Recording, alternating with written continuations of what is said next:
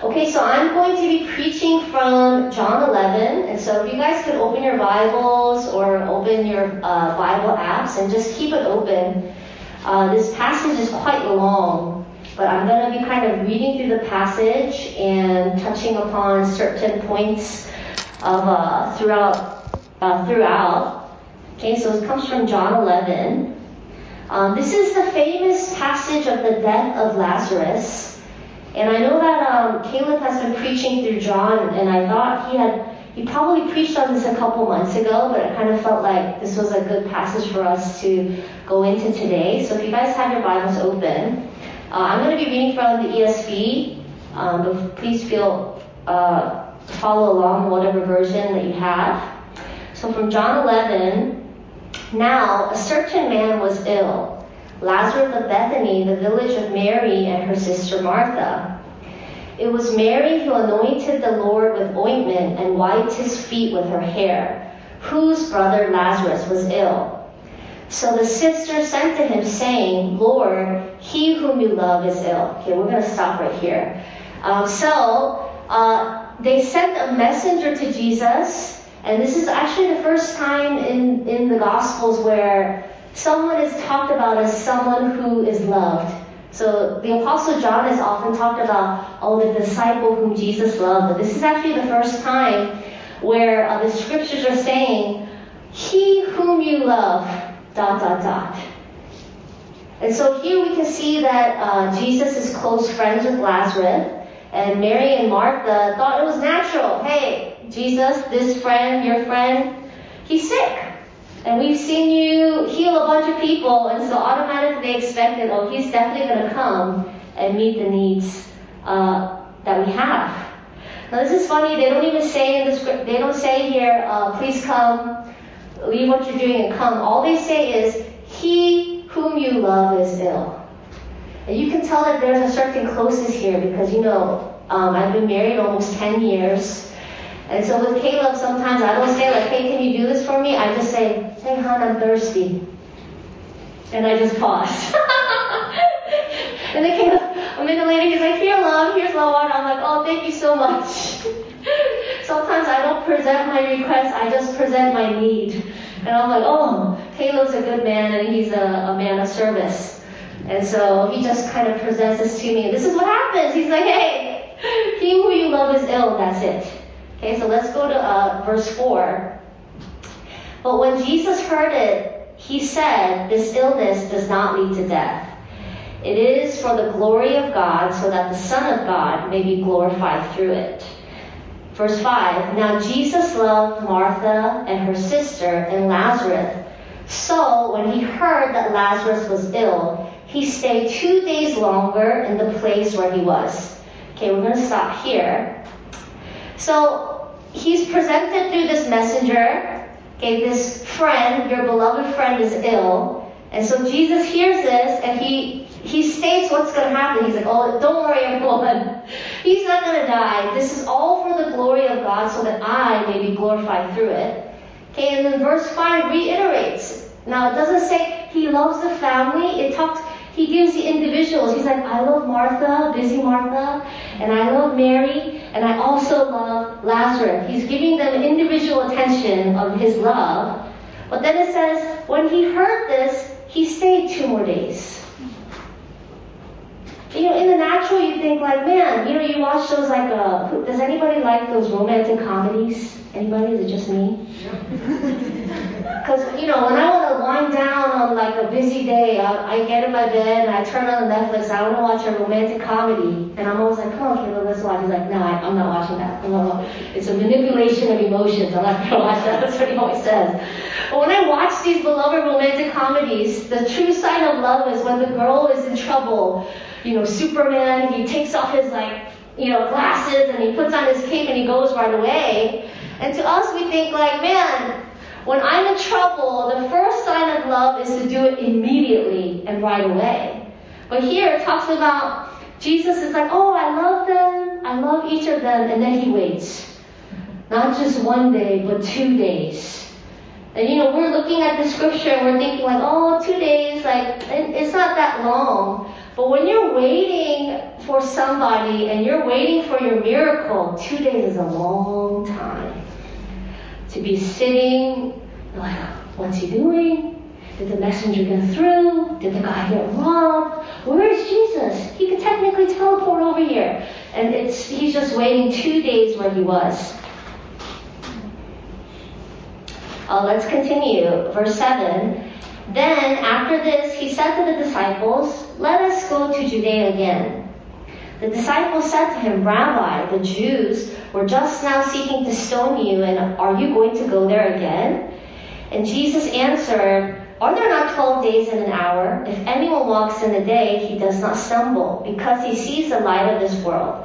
But if anyone walks in the night, he stumbles, because the light is not in him. After saying these things, he said to them, Our friend Lazarus has fallen asleep, but I go to awaken him. Okay, we'll stop right here. So this is kind of like random, right? So he's saying, okay, he waits, he finds out, he waits two days, and then he tells his disciples, hey, we're going to go back to Judea. And Judea was like a hotspot of persecution.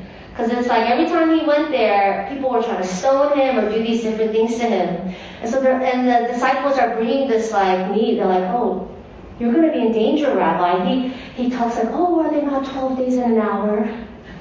I feel like as a disciple, we're like, what are you talking about? He's always bringing up these parables. This, Jesus is just giving a figurative way here to speak about the time. He's like, God's given us the time allotted for these earthly works. And so as we go back, there is enough time for everything that needs to be done. It's going to be okay. Okay, and he says, Our friend Lazarus has fallen asleep.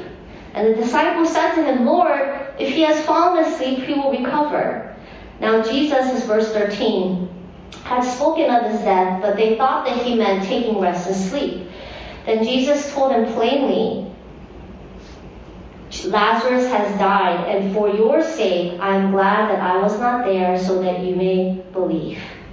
Okay, so we learn here that oftentimes uh, God can do things in any way. He didn't actually have to be there. He could have just, you know what that, what's that, uh, one leader where he's like, oh, my daughter's that sick. And he's like, your faith has healed her.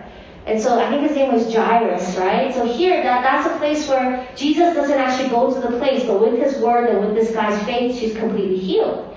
But here, he's saying, oh, I'm actually glad that this happened, that he's going to die, because for your sake, you may believe. Okay, oftentimes we learn that God will permit us to pass through kind of dark times and deeper mysteries of pain in order that He may prove His perfect power through that situation and through that time. Uh, let's continue. So, verse 16. So Thomas, called the twin, said to his fellow disciples, Let us also go that we may die with him.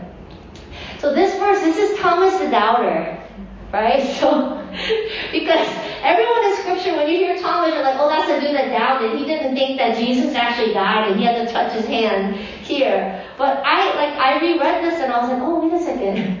This is Thomas the doubter. But here, it's like God, you know, he's giving a little redemption here because Thomas, is, he's called the twin because a lot of people thought that he looked like Jesus. And so if he looks like Jesus, then he, he's gonna, he might get persecuted. So here he's saying, it's okay, we're gonna go with him so that we can die with him. Okay, so here, he's kind of being redeemed here. he's like not the doubting Thomas, but here he's showing his faith. Okay, let's uh, continue to verse 17. Now when Jesus came, he found that Lazarus had already been in the tomb four days. Bethany was near Jerusalem, about two miles off, and many of the Jews had come to Martha and Mary to console them concerning their brother.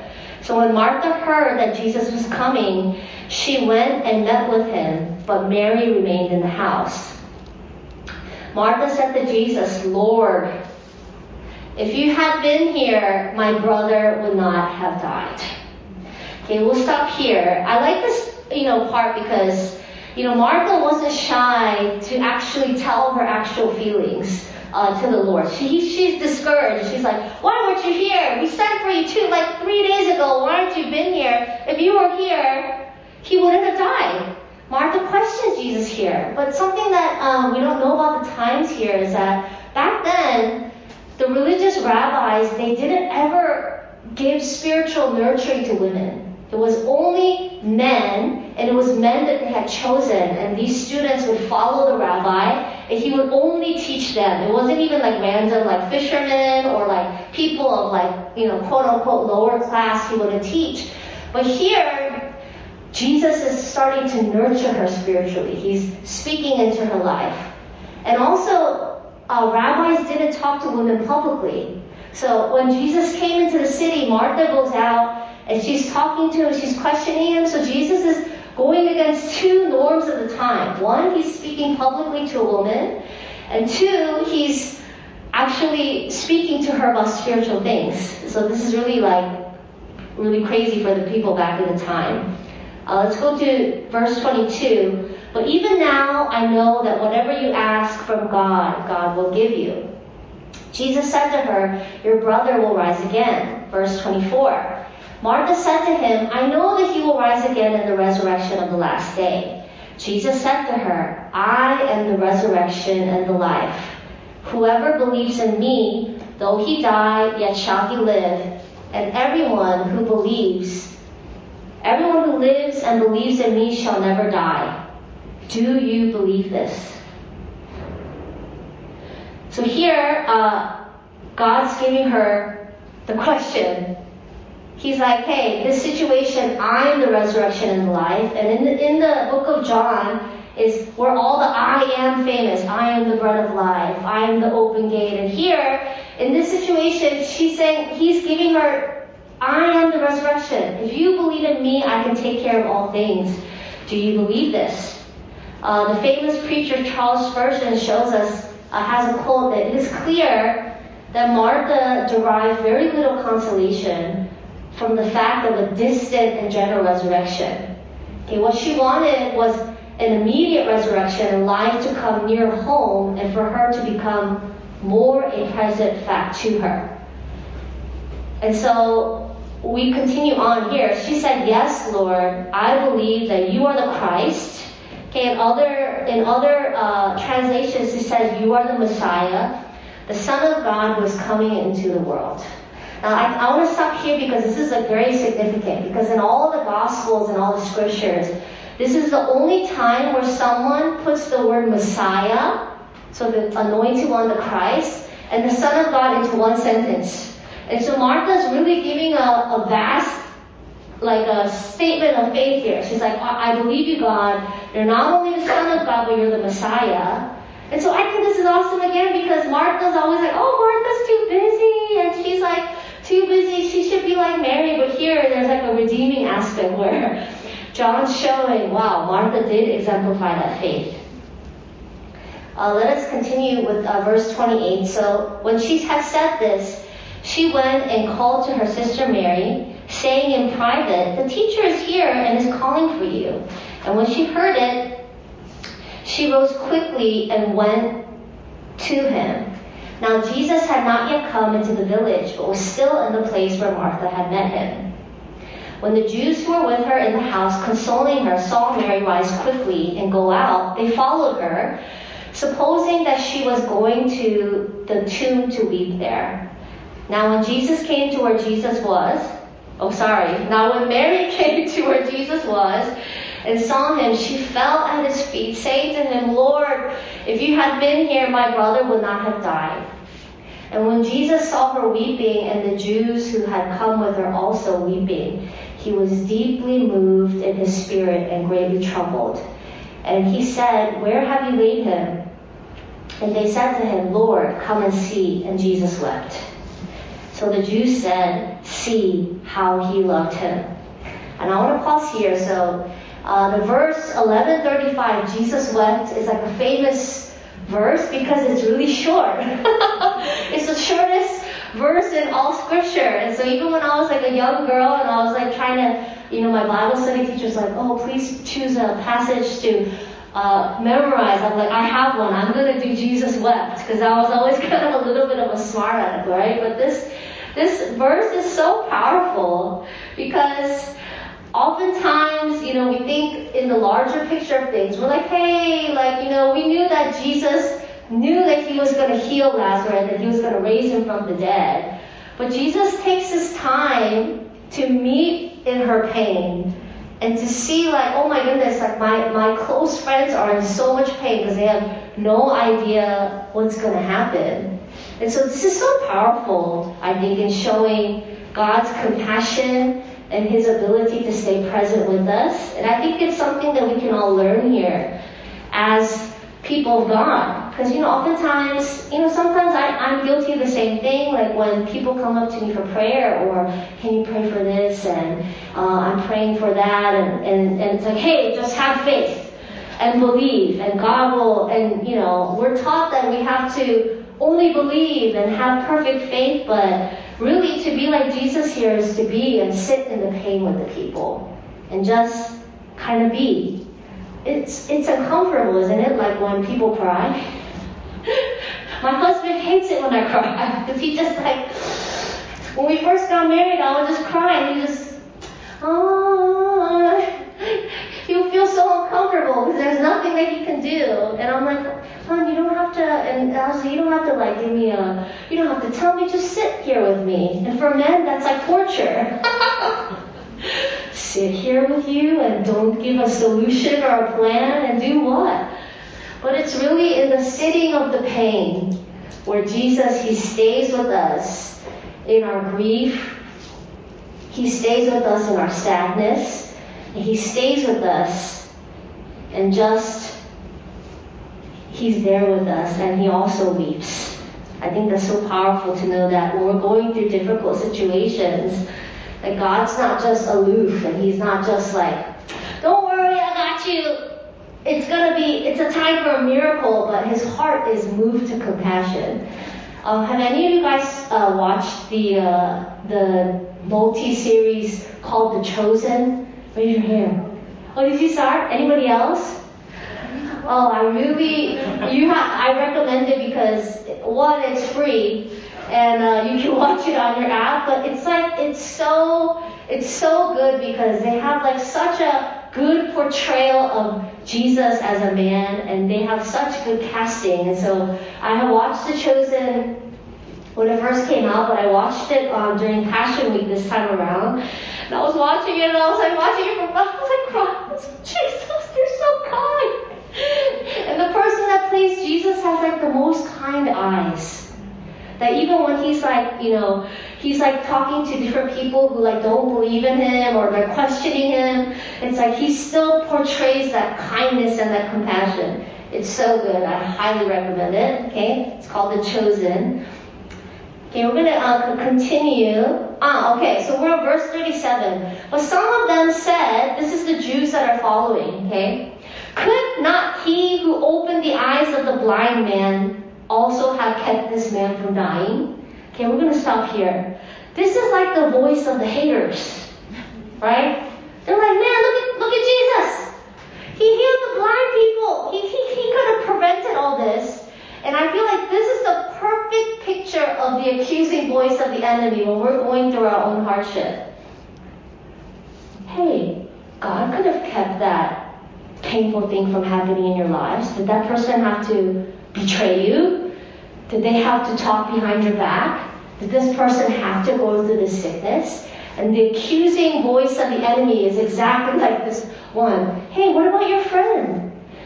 Isn't your friend the one didn't they just get a breakthrough in the things that you've been praying for for the past couple years? How come that's not, that hasn't happened to you yet? You know, like when Caleb and I got married, we were starting the process and we, we knew we were wanting to get married. We had so much opposition from my mom. And she was like, dead set that like, that's not your husband, like God has someone better for you. And so, you know, we really, I got really skinny in that time because we were fasting and praying twice a week. We were like believing and contending. And our, our best friends at the time also got engaged, but their engagement was so easy and happy and joyous. and they were like, oh, we're getting married. And here Caleb and I are like trying to fight and pray and believe. And I had the temptation to be like, Lord, why, why, why is it so easy for them? And how, well, how come you're, you're doing this? Why aren't you doing that for me? But, you know, looking back, I realized it was like a, a big training time for Caleb and I as we were starting to get into ministry. But there was that temptation to be like, why is it so easy for them and why is it so difficult for me? I feel like this is like a, a, a really easy way for the enemy to come in because trying to get you to compare your situation with somebody else when God has ordained plans for each of us specifically to know the timing and the glory of God. Alright, let's go to verse 38.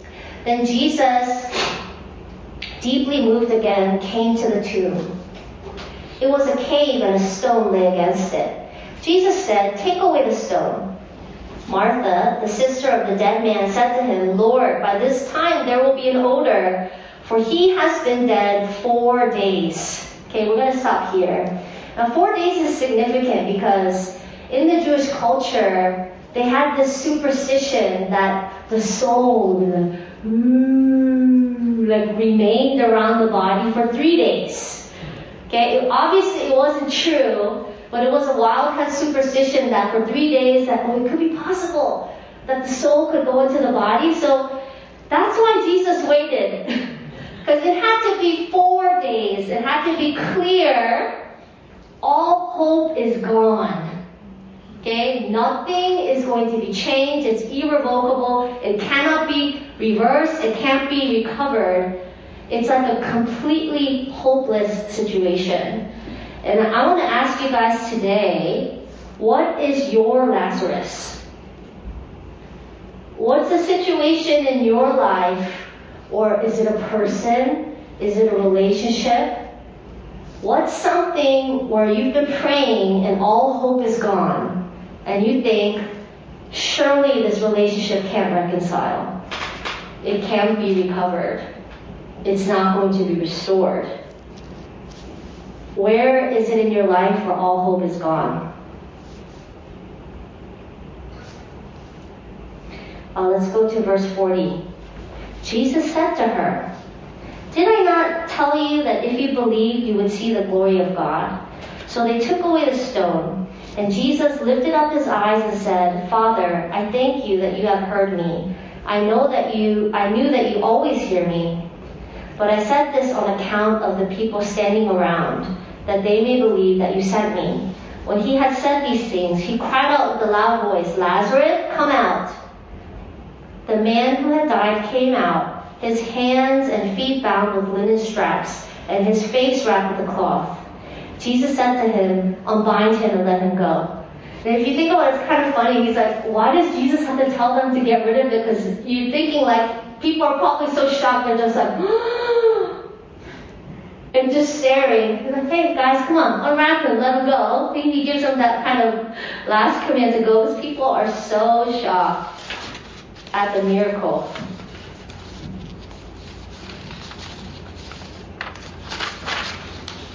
Okay, verse 45 said, Many of the Jews, therefore, who had come with Mary, had seen what he did and believed in him. But some of them went to the Pharisees and told them what Jesus had done. Okay? This last part just shows you that there can be these huge miracles that God does, supernatural things that God's waiting for to do in your life.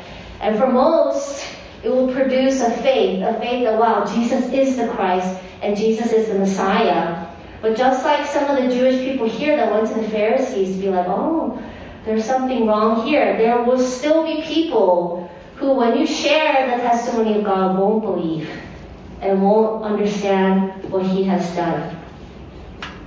Now, you know, back in the Jewish culture, um, to name somebody or to name a place was to define it, right? So when they named a person or a place, it was intended to capture one's personality. Uh, there's a guy named Rabbi Yaakobin. He said that we believe that the times a person is born into and the person himself are interrelated. The times one is born into and events that occur are connected to the soul that comes into the world. So here in Jewish culture, names are very important, right? And so the name Lazarus, what that means is God has helped. So this is like it's a past tense and it's already done. And I think it's so powerful that when Lazarus' mom and dad named him God has helped, it was like a prophecy going into the future to this very situation where God would resurrect him back from the dead. Now it's really powerful because uh, in different parts of the, the Old Testament, you see that there's also renaming that happens, right? So for Abraham, he was, after the covenant was made, he was renamed, sorry, it was Abram, was renamed Abraham, and that means the father of a multitude of nations. And Jacob was renamed Israel, God shall fight. And the name can then become a prophecy of what's about to come. So I want to ask you guys today, what is your Lazarus? In situations where you thought were really dead, just have absolutely no hope. The name of his name is God has helped. And that God surely is a time, is someone who's planned and ordained these things for you to overcome and to have victory in that area. You know, I usually I know Caleb shares a lot about different parts of his testimony, but what I kind of felt led to share about was kind of our journey into, you know, why we planted here in Busan in the first place. And so we came down, uh, we all moved from Seoul, uh, January 2012 to plant, plant the church here with uh, eight other leaders. It was 10 of us. But in 2011, so about six months prior, eight months prior, Caleb and I had prayed and we both agreed that God was leading us to be a part of the church plant. And so we, we joined and we were going to be part of the church plant team. But at the time, Caleb was not the pastor. And so we had another friend named Yonma who had gone to seminary, she was ordained, her hometown is Busan, and so for all of us she was going to be the pastor, and we were just coming on as leaders of the church plant, right? And so we're all kind of training together, meeting, and you know having Bible study, praying and fasting for different things in the city. And and one day, um, so we moved like what January, right? So in July, Caleb and I were missions team leaders to different nations. I went to Malaysia, and Caleb went to Bangladesh. And so when we came back, I was kind of pondering some things, you know, the time that, you know, we had had as leaders apart from each other in, in our different countries and the things that God was showing us. And then I just was like, I just had this thought and I was like, I think they're going to make Caleb the pastor of the church. Like I just had this like thought and I was like, whoa. and so, you know, me being the nice uh, girlfriend slash engaged person, I'll start doing these things where I'll like, you know, I'll cut fruit. And in Korean culture, like the pastor's wives like are really good at cutting fruit because they like have hospitality. So I'll cut fruit and I'll be like, oh, look at me, I'm such a great pastor's wife already. Look at my fruit, looks so flawless. And Caleb would be like, okay. Because I knew from years ago, because Caleb and I were close friends, that I could see the full-time call in his life, but he, he's a little, um, what's the word, like slow? slow to change, slow to adapt. And so even as friends, I'll be like, hey, do you think you have a, call to full-time ministry? Be like, no. And he was getting ready to go to cooking school. Well, in the back of my mind, I was like, well, he's gonna, he, he's definitely has a full-time call. So I was getting ready uh, to go visit my family in Japan, but I left my passport at home, right? So we're like, oh, we're on our way to the airport, and then he dropped me off, and then it was an accident, and I say this because I can be very clumsy. It was an accident, and so Caleb was supposed to drive me to the airport, but because I forgot my passport, I just decided to go by myself.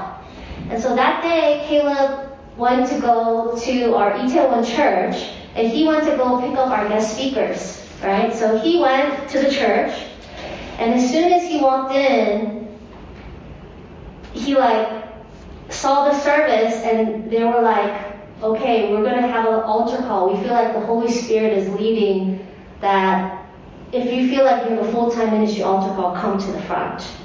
And Caleb said that he felt this like, oh, I need to go. I, that's me. I need to go to the front. So that was his first time to actually have that idea that he was going to be in full-time ministry.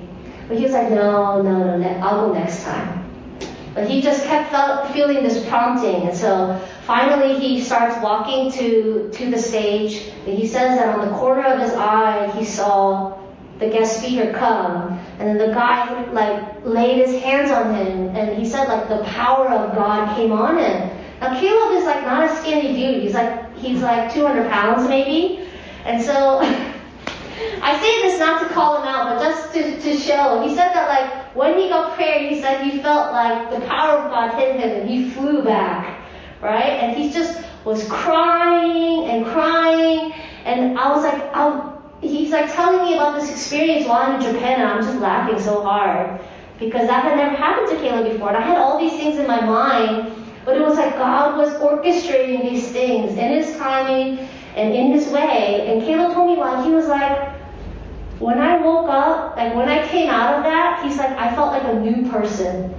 And he was like, there was these insecurities that I had as a leader that were like kind of like nab at me. And he's like, after that experience, that he woke up, he didn't have that anymore. Where he was like, he always felt like he was acting like a leader or he needed to act in a certain way. But after he had that power experience with God, it just, he said he just woke up, he came out different. Like those insecurities and all that things were all broken off. And so that happened, and very shortly after, our lead pastor was like, I was praying, and I feel like actually Myungwan needs to stay in Seoul, and I think Caleb needs to go as campus pastor.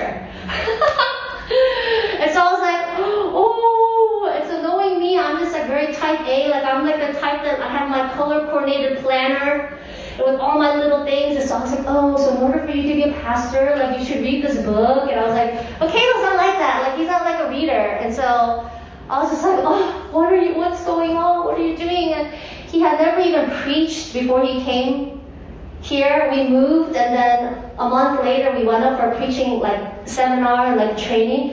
And Caleb did like an awesome job. Like there was an anointing. There was like clarity for him to preach. And I was like, and then a couple months later, we started the church plant, right? And we started gathering people. A lot of people started coming. We were going in all different parts of, you know, we met at a bar, we met at like a hotel, we met at a Chinese restaurant. And then we finally landed in our sanctuary space, and things were really good. We we're building a good community of people, a good community of leaders. A lot of people's lives were being transformed by the Word of God and the power of the Spirit. And then 2018 came, and that year for Caleb and I, for two years was a really rough two years uh, because of you know different things were happening in our church and different things we didn't feel quite aligned with. And in 2018, our lead pastors were removed from their position. And so here we are as a movement, as a church, and we've seen all this momentum. We're seeing all this revival. We're seeing people's lives transform.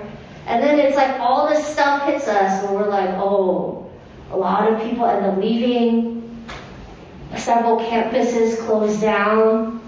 And then Caleb is, you know, Caleb and I are here. We feel called to stay.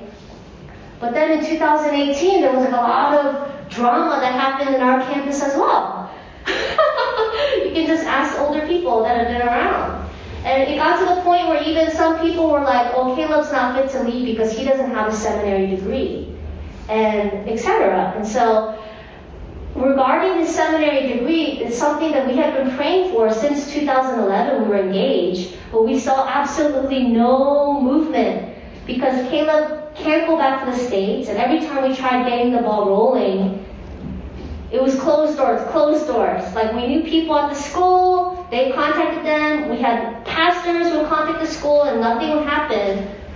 But last year, it's just like the breakthrough came all of a sudden. It was just like, oh, okay, here's your degree, here's your transcript. And it's like years of years of us trying in God's perfect timing, in God's perfect way. God opened the door and it happened within a month.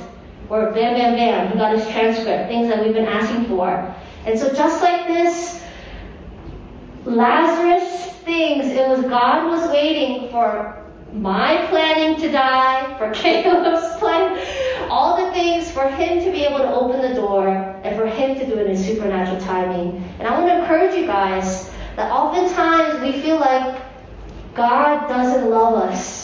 because He's waiting for these things to die in our lives. But it's in that very time where God will, in His timing, resurrect things.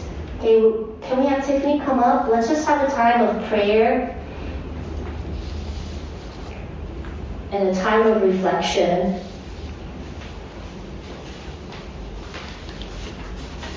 Where we can ask the Holy Spirit to start stirring in our hearts.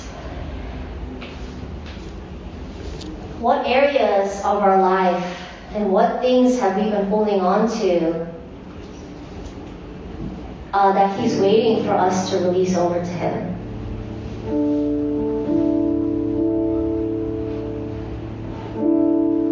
But for some of us, it's relationships, uh, betrayal that we have gone through. We're waiting for reconciliation. Some of us are waiting, you're waiting for marriage. Others, it's life callings and things that you've had prophesied over you or you believe that uh, you were going to do for the Lord that seems like it's taking so long.